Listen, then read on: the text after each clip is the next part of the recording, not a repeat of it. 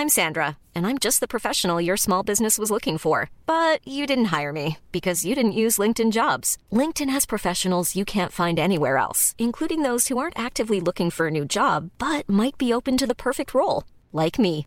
In a given month, over 70% of LinkedIn users don't visit other leading job sites. So if you're not looking on LinkedIn, you'll miss out on great candidates like Sandra. Start hiring professionals like a professional. Post your free job on linkedin.com/people today. Welcome back to the Lanterne Rouge Cycling Podcast with Benji Naesen. This show, the recap of Tour de France Stage 4, is brought to you by our show partner, Le Col, who produce performance cycling apparel. We cover every World Tour race. We obviously, therefore, cover every Tour de France stage. Doesn't matter. This is still a triple emergency, triple warning podcast. You'll find out in a second, but wow, the memes are flowing already on Twitter. But before we jump into today's pod, I just want to let you know a couple of things you can do to help out the podcast. They've got a lot of views on these YouTube videos if you're watching there, which is great, but not too many of you are subscribed. Like 80% aren't subscribed. So if you can subscribe to that channel or like the video, it makes a big difference to us, your prospective sponsors, etc. They look at those sort of things rather than the views. Unfortunately, and oh, there's our Ko-fi link where you can donate directly to the podcast, which supports things like audio or sound engineering, etc. But the biggest supporter of this podcast is our show partner, Le Col. They produce performance cycling apparel that's made in Italy. They have the Project Aero McLaren collaboration. You can check that out if you're wanting to get some fast kit for racing. But if you're just riding around in summer, mountain climbs, etc., They've just launched their lightweight collection, which will help you stay cool in summer on long rides. It's made of breathable fabrics and light lightweight materials. If you want to get 20% off, you can use our code LRTDF20. That's LRTDF20, all caps, which will get you 20% off all Le Col items. So thanks to Le Col for supporting the podcast. This was supposed to be a regulation sprint stage, and thank God it turned out to be from Redon to Fougères. I've been struggling with the pronunciation of that village for a couple of weeks now 150 Ks, no categorized climbs, one intermediate sprint with 36 kilometers to go.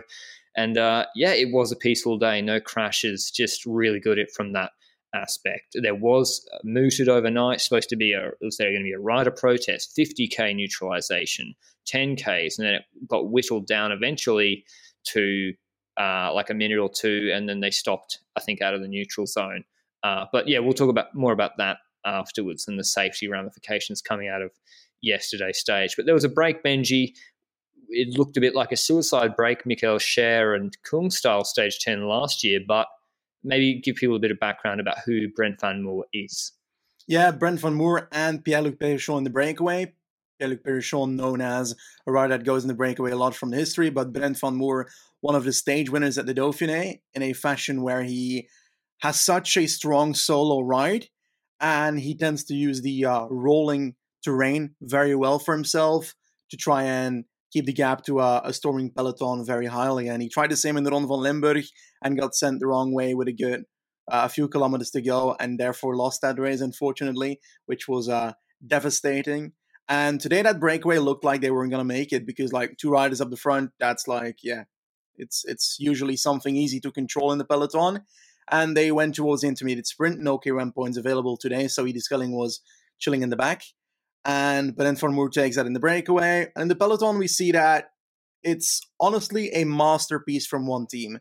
We get an entire setup where I think FDJ is being put at the front with Démare really trying to get points there. We see Colbrelli moving to the front, and we see Mørkøv and Cavendish not really at the front. We see them in like seventh, eighth position until we get to the section before the intermediate sprint that goes slightly downhill and then it goes slightly uphill towards an intermediate sprint.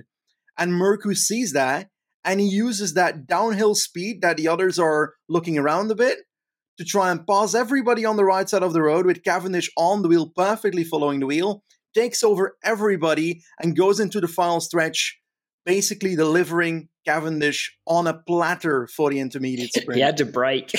he basically, had to basically break, but then he's like, because he's the master, and this is why some people put put them put him in their Velogames teams because they're you know he can take intermediate sprint points and he tries to then take the next place after Cavendish. I think Bouhanni pipped him because yep. he started decelerating so much, but that was perfection. They kind of stuffed it up a little bit yesterday at the intermediate sprint, but they got it right today, and it was that was ominous signs for uh, the later sprint because I guess with with Ewan out, he abandoned yesterday. Démare looking completely off, and Alpecin, are they going to go for Merlier or Phillips? And they won with Merlier yesterday. Quickstep were looking like the favourites, I think, for that sprint quite rightly. But uh, yeah, the, the, race pretty much petered along. It was nice, Benji, to be able to relax it seemingly yeah, in, in oddly, quietude. Yeah, oddly quiet because in the peloton it felt too quiet because we kept that gap with the breakaway, and they kept it towards the 45 seconds for a long margin there But at a certain point, we had Van Moer dropping Pierre-Luc Perichon in the final 10 kilometers. Well, f- I think 14 kilometers to go somewhere is where he uh, dropped your boy Perichon. And the gap was still 45 seconds. And you know that when you see a peloton where the second rider in the peloton is Lotto Soudal and there's five riders next to each other at the front, then the tempo is not being set by a, a sprint team like DSM that takes over with 15k to go and usually disappears in the last two kilometers. That wasn't happening today. You didn't have that team that was taking over. You even had Ineos sitting at the front trying to keep their leader safe there, for example. So the tempo was not set by sprint teams trying to catch those breakaway riders as much as possible. Well, the breakaway rider was left, Van Moer, and he ended up using those rolling hills very, very well to increase his gap to the peloton to a minute at roughly 10 kilometers to go. And I was like, are they really underestimating this man after the two races he did in the last month? Because it hella looked like it. Yeah. And after breakaway master himself, Thomas de Gendt, crowned him on Twitter as the next Thomas de Gendt. So yeah. not a man to be trifled with. And then there was that, I'm not sure if you mentioned Benji, that was that Belgian race they sent him the wrong way. He was going to win that too. So he's, yeah, crazy strong, Brent Van Moer. And the thing about Quickstep at this Tour de France is they don't have the full lead out train. They, they got Mørkøv, obviously, and Declercq, who doesn't really do the lead out, but they don't have the Seneschal, the Lampaert, who can really control things from like 3Ks out and build a high speed like we saw in uh, Stage 5, for example. I talk about that perfect lead out all the time, where it's Ballerini, Cattaneo trying to do that job, and then Asgreen, and it's pretty much then Mørkøv on his own – so Alaphilippe had to get involved in the lead out, just like he did in Tour de la Provence. But just going back a bit, the teams we, we saw presenting, as Benji said, weren't the ones you'd expect. And I was like, are they getting a bit complacent here? 10Ks to go, a minute. 8Ks to go, 58 seconds. 7Ks to go, like 55 seconds. 5Ks to go, 52 seconds. And it was, I think, Qhubeka Assos and I want to give a big shout out to Lotto Soudal, firstly, to Harry Sweeney, yeah. and I think it was Tosh van der Sande, might have been De Buyst. Sorry if I got you guys wrong. They were blocking, doing an excellent job blocking and messing up that chase. Like the legal well. blocking, by the way. Yes. Like, we got to keep it real here. Like the legal blocking where they try and sit in second wheel so that the first rider, when he yeah. uh, flicks his elbow to take over, he's staring into the eyes of a lot of rider that says, no way, yeah. damn it. And the gap was indeed 50 seconds with 5k to go. And that's where we saw an interesting thing with Groupama taking over quite highly. And we saw Dillier as well for the team of Alpecin also at the front. And the tempo started increasing, but then suddenly Alaphilippe started taking over. And I think one rider ahead of him, but I'm not sure who it was. I think Devenyns, but I could be completely wrong here. And they started hammering it up this false flat uphill section where Van Moer was starting to hurt, and you could see it. And certainly the gap went from 50 seconds to 30 seconds. I got a I got a heart attack at that moment, and like two seconds later was back at 45 seconds. Italian and, time gaps. Yeah, I, I, didn't know what was going on anymore, and I was like, he has it, he doesn't have it, and it kept on going, it kept on going, and oh my god, it became very close in the end, didn't it?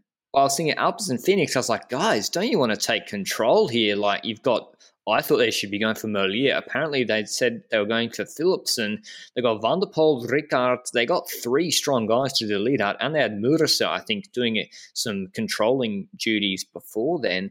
And they didn't really ever take control. It was mainly Alaphilippe, as Benji said, punching up that climb. And then it cut back to, so we didn't see, unfortunately, the full shot of what was happening in the peloton because of the existence of Brent Van Moer up the road. we saw a lot of teams actually, there was a corner the one with, I think like 400 k's to go, maybe a bit bit longer. 400 k's. 400 k's, 400 meters. I'm too excited. I, I, I, saw a total energy rider on the front. I was like, that is not good news for anybody. yes, indeed. But anyway, it's Merlier. I don't know really what Mathieu van der Poel was doing, to be honest. Uh, van der Poel, I don't think he's a good lead up man, frankly. And I've said that before. My honest opinion is he's a bad lead up man. And he kind of half did, half didn't do the lead out today. And it's almost a stage he would have been a great shout to win.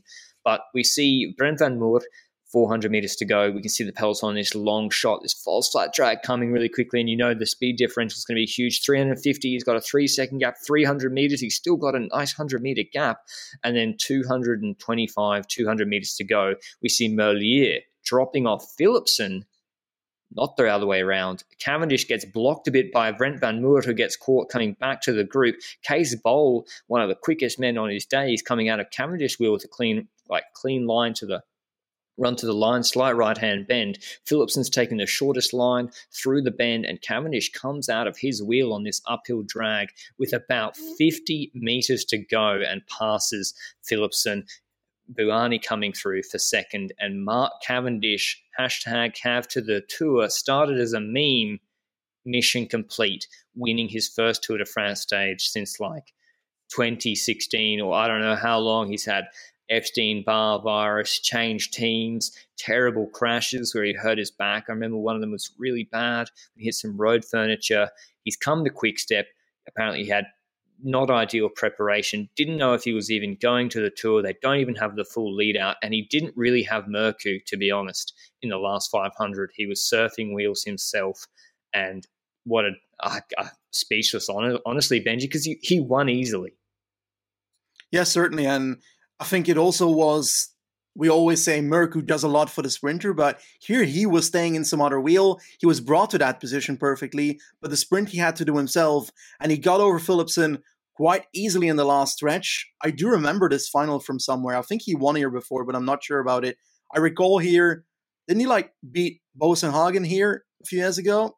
I could be completely wrong, but the finish looked very similar.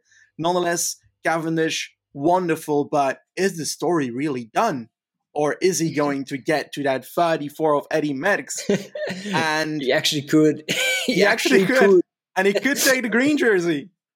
Dude, he's in the green jersey right now. I'll do the I'll do the results because we always forget because we're because we're useless. Cavendish first, Bouhanni second, Philipsen third. We'll talk about Alpecin in a second. Matthews fourth, Sagan fifth. He again Sagan sprints to the line. He never sits up because he wants to get as many points as possible. Bol sixth, Laporte seventh, Pedersen eighth, Van Poppel ninth, Greipel tenth. Van der Poel kept sprinting and finishing that group, finished 12th. Very, very odd. Uh, good to see Greipel with the top 10, but notable absentees, I guess Merlier, who did the lead out, and Démare 46th. I guess you got to give him a pass because of the crash yesterday, but FDG, FDJ were working. So a little bit odd yeah. for Démare, um, but I guess you can't form any definitive conclusions yet. And Wout van Aert didn't sprint, Benji. Did that surprise you? Not really. I think that at the moment, Jumbo does not really have the uh, ability to uh, have Wout van Aert sprint because he's gonna have to do a lot for the team in the coming weeks. I can assure you that because they lost Gesink, everybody in their team basically fell except for him. So he's gonna play a much more important role, and this will influence his freedom. I don't believe they should have him sprint. He should be imprisoned, like not literally, but imprisoned for Roglic, or no, I disagree potentially as co-leader right now due yeah. to the uh, distance that Roglic is behind, just to put pressure. Stage seven, the one you said at the preview back in the day, that's what's possible, and he can definitely potentially take yellow in the time trial. I think that's why he didn't go for the sprint today, just because you know. Also, Jumbo were licking their wounds after yesterday. Roglic did start. I mean, he put up that photo on Instagram. I mean, he's almost not a bit of dark humor in that. he's half naked. He looks terrible, the poor bloke. So respect to Roglic for continuing, but he looks so banged up that it, it makes sense for uh, Jumbo Visma to not put all their eggs in one basket. And um, but yeah. but but but let's talk about it. Absolute heartbreak though for Brent van Moer. Like I remember some of these like historical moments where you've got Geise winning, joy for cycling fans globally. Was it in the Tour of Turkey back in the day? Yeah. And then we've got Tony Martin, I think, in a Vuelta stage at some point where he he's caught in the final like 100 meters just before Yeah. the line in a final sprint. Might have been the tour. This reminded me from that, and oh, it's it's terrifying. It's terrifying, and like I'm so sad for Cavendish. I'm being attacked by a fly while while saying this. That's why I'm like acting weird. But hey, we've got such happiness for Cavendish, but I'm so traumatized by what happened before the the catching of uh of Brent van Moer. It's it's I went from being extremely extremely disappointed to super happy in the in this in a few seconds. Genuinely, Yeah, exactly. At least there was coaster. at least there was one rider, you know, who was then super excited afterwards. Cavendish, you know, break he broke down into tears, super emotional, hugging everybody. Good job, Alaphilippe, leading him out. I guess he's in green right now. Uh, he's about seven points ahead of Alaphilippe. His teammate Sagan is on forty-eight points. Cavendish could honestly win green. And Merlier's not really been going for the intermediates. He's on 50 points. So, and then Merlier lost points today. Let's talk about Alpecin Fenix, Benji. Oh, sorry, GC, no changes. van der Poel still in yellow for the TT tomorrow. And Alpecin going for Philipsen. I know it's a slightly uphill finish, like the one he won at the Vuelta. It's a good idea. Really? You know why? Merlier should leave on the first rest day and try and obtain what Ewan was trying to get. Go to the Vuelta, win a stage. Win a stage in every Grand Tour in 2021. Perfect goal for the season. True, and he's not doing Olympics, and he's what's he, what's he going to do? He can go do BinckBank Tour, I guess, and he or was that overlap that overlaps with the Vuelta? Maybe he can leave, like leave the Vuelta early and go do this Bing Bang. also this also adds to Philipsen, you know, because he's got this opportunity now. We've been talking about his signing for Alpecin for the entire year. Why did he sign there? Does he get more opportunities? Not really. Right now, he got an opportunity. They actually gave him the opportunity of going for a Tour de France stage. That's great. I feel like if you take out Merlier and send him to the Vuelta for that one stage, despite the parkour of the Vuelta fitting Philipsen more, in my opinion, then I do have the feeling that you're giving Philipsen at least this Tour de France where you can gain more. But then again, so many flat sprint stages though for Merlier. So it's a combination of not being sure really.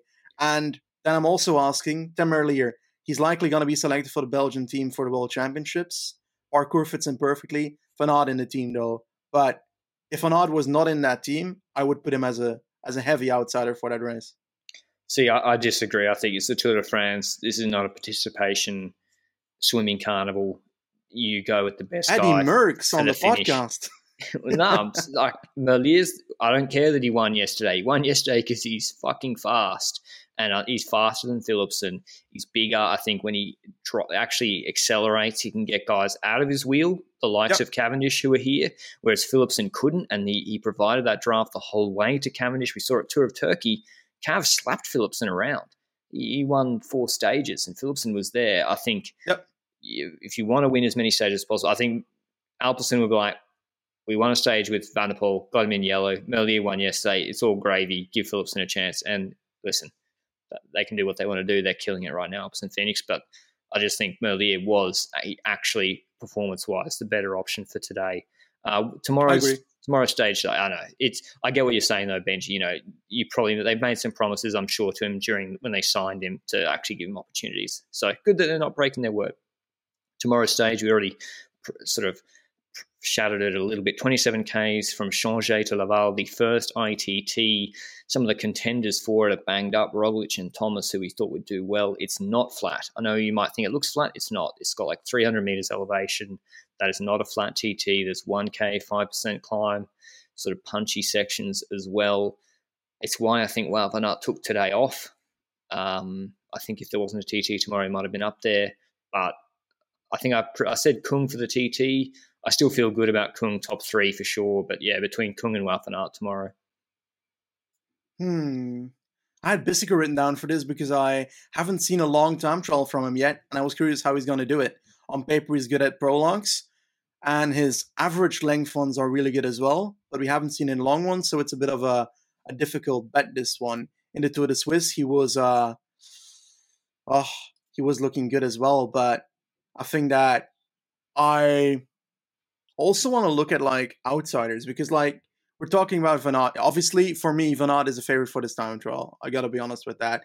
And I think that when it comes to the yellow jersey, he's likely taking it. But I do want to think about the fact that Alaphilippe is now significantly in front of Van in that time trial uh, in the GC right now. You think what, that what's the gap? Is it so Alaphilippe's on 20, eight seconds, so it's tw- it's twenty three seconds between Alaphilippe and Van Aert. That's close, isn't it? That's, I think it's just too close to keep yeah. yellow with Alaphilippe. But he's definitely setting himself up there. And Alaphilippe's time trials have not been bad at all this season. So I think that Alaphilippe could make a move here to take distance on riders that could potentially enter the top five to make sure he can survive for that potential top five in the mountains itself in this Tour de France. So this could be a very important stage for him. When it comes to Roglic and Thomas, we've got two riders that are semi-injured, as in they were hurt yesterday, and we don't have a clue if that's going to have a severe influence on the time trial. Likely a decent one is my guess. I think that Roglic that's going to hurt on the bike, and Thomas the shoulder. I don't have a clue, and um, I think that Pogacar is likely the the one that's looking better for the time trial to take time here on his closest competitors for GC. Carapaz, though, I think that he's going to do a decent time trial, and as a follow up of the ones he's done in the last uh, half a year, where he's done decent time trials, not at top level, but not at a bad level. So he will be able to relatively sustain a decent GC, I think, in his time trial. But he's likely going to lose time to a Pogacar. I don't know about Roglic and Thomas, thanks to yesterday. Well, despite yesterday, unfortunately, true yesterday. That's what makes more sense. Søren Kragh and so outsiders for top five or podium: Søren yeah. Kragh Andersen, Alexei Lutsenko, Asgreen, Asgren, yeah, sorry, Asgren for sure. Lutsenko after the Dauphiné TT as well. Uh, Bjerg, McNulty, meh. McNulty, yes, McNulty's good. Bjerg is very inconsistent, and he's he's working a lot today. McNulty should be should be up there too. Um, Quintana's going to lose time. Mas will lose time. I'll be incredibly surprised if if Roglic beats Pogacar in this TT I think it's it's got to be almost impossible. Like he's his half of his skin seemed to come off yesterday, but yeah, yeah, it's going to be interesting to see. You know, Thomas is now on one minute and seven. He can pretty much leap back up to level uh, ahead of Quintana, ahead of Mas, Gaudu, and maybe close to Pogacar. What about Uran Benji? You think he's going to be uh, well above average? Will he beat someone like Kelderman? I think that beating Kelderman will be difficult. I think that Kelderman will be making a big step in these time trials. Got this is legs. where he's good at. And if Kelderman has really good time trials, he can set a basis and a foundation for a potential top five, if not more, if Roglic and Thomas really for disappoints sure. in the time trials. So I think that Kelderman's looking really good. I think that we indeed need to worry about certain people. Like we mentioned it. I think Gaudu, Chavez, Mas, Lopez. Lopez has very inconsistent time trials, so that's what I'm worried about. Higuita will likely lose some time, I'm guessing. I don't know yeah, by heart how good he is in time trials, but I don't think he's uh, super excellent, but I also don't think he's super uh, terrible at it. But I think we named the biggest favorites. We already uh, made a mistake, I think, in uh, the Giro somewhere where we forgot to mention Cavagna for a time trial. So let's he hope we don't though, do it he? here. Yeah, that's true. Because he, he, crashed, he was going to win. so that kind of had that that mechanical. Alaphilippe um, I think he's going to come top seven for sure. Mm-hmm. I think he's got good legs. van der Poel Benji, no chance. Is he going? He'll he'll try. Surely he'll try. He'll try. He'll try to hang on, and I think he's going to be surprisingly high. But I don't think it's going to be close enough to keep the jersey. But it might keep him in the top five, and then we're looking at the stages that come after this, yeah. and then it becomes really interesting. Is he going to try again on stage seven to take it back on Le Creusot? Because it's very much possible and then we have Le Grand Bornand, who probably is going to be the uh, more difficult one, even though that, yeah, probably going to be the more difficult one to keep the jersey there. But on stage seven, he could just as well take it back if he loses here. But it all depends on what happens in those stages. If Roglic is in trouble in that stage, what will Van Aert do? Will he wait in the yellow jersey on Roglic, or will he keep himself up there? So many difficult decisions are going to have to be made at Jumbo that I wouldn't want to be in their position right now. I promised that we'd come back to it. The protest at the start of the stage. Some more information came out. Philippe Gilbert uh, made quite a nice video on YouTube actually discussing yep. the whole situation. Very balanced and reasonable take. There are some English captions to it. It's in French. But he was basically saying every party is partly to blame. He said the riders also are madmen and go quick and take risks. And that was the cause of some of the crashes. He said ASO, the design of this stage ultimately wasn't particularly safe either. The corner I think he was referring to in the descent where Haig crashed. The teams were to blame because certain teams, quite a few, recon the stage early and, and didn't mention anything with respect to safety, which they can do to their CPA representatives or whoever.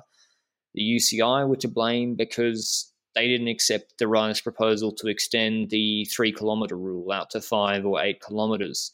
Uh, so everyone was partly to blame. ASO, I'm glad we didn't go too hard on them yesterday, Benji, because it turns out they were op- uh, amenable and accepted the riders' proposal regarding the. Nonetheless, I still think that their social media the activity was stupid. ASO. No, C- CPA. Oh, no, or, I was, I was oh, saying you talking about ASO. Sorry, sorry. Okay. Because they, you know, they said, listen, extend the, the three kilometer rule. We don't care. Like whatever. It was the UCI commissaires that nixed it and said, no, you can't do that. And I get that too because it's hard to change things like that that are complicated the night before a Why? stage. They do it at the Tour de France, uh, at the Champs Elysees stage every year almost. If it rains, what they can change the change the rule the night before.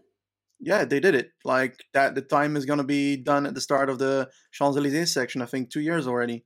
But I think they can do like they can they got to set up the barriers or set up the timing, yeah. etc. So there are logistical things to yeah.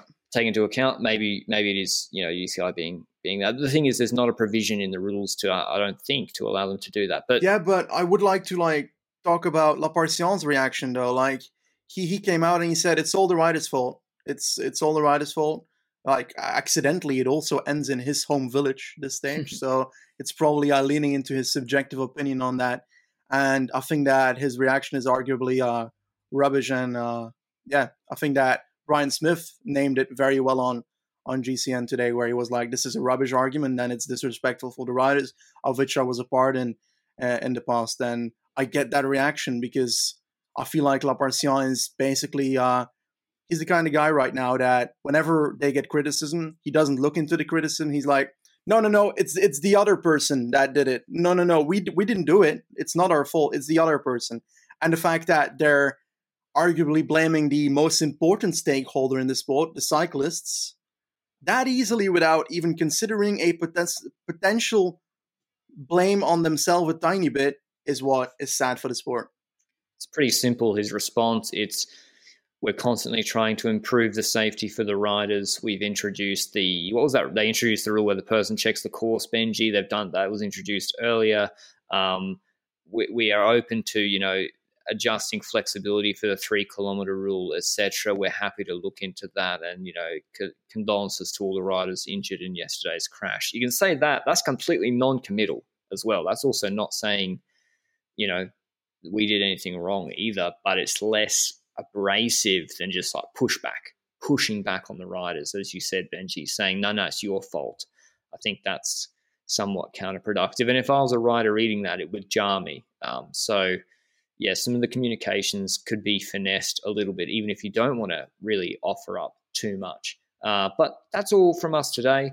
Uh, hope, we hope you enjoyed the podcast. The TT tomorrow, we'll be really looking forward to seeing the results. I hope both Thomas and Roglic are in good enough condition to not lose too much time and uh, we'll see you with the recap tomorrow. We've got Benji's PCM playthrough.